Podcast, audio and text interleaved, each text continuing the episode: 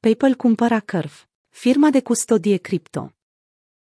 Sursele CoinDesk sugerează că PayPal ar putea încheia tranzacția pe aproximativ $500 de milioane.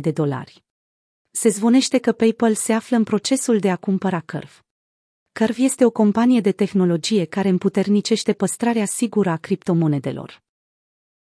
Calcalist, o sursă israeliană de știri, a raportat ieri că Curv ar putea fi vândută contra unei sume cuprinse între 200 și 300 de milioane de dolari, fără să numească și cumpărătorul. PayPal va achiziționa Curv pentru $500 de milioane, a declarat o sursă din interiorul firmei de custodie pentru CoinDesk.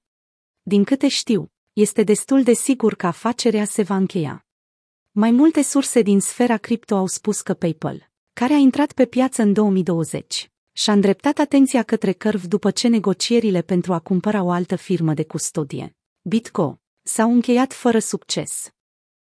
Conform surselor familiare cu această negociere, PayPal ar fi oferit $750 de milioane pentru BitGo. PayPal a făcut achiziții foarte bune în trecut. Una dintre ele este Venmo, iar acum vor să dețină și o parte din sfera cripto, a adăugat sursa pentru CoinDesk. Până în prezent, Curv a strâns peste $30 de milioane, incluzând și strângerea de fonduri din luna iulie.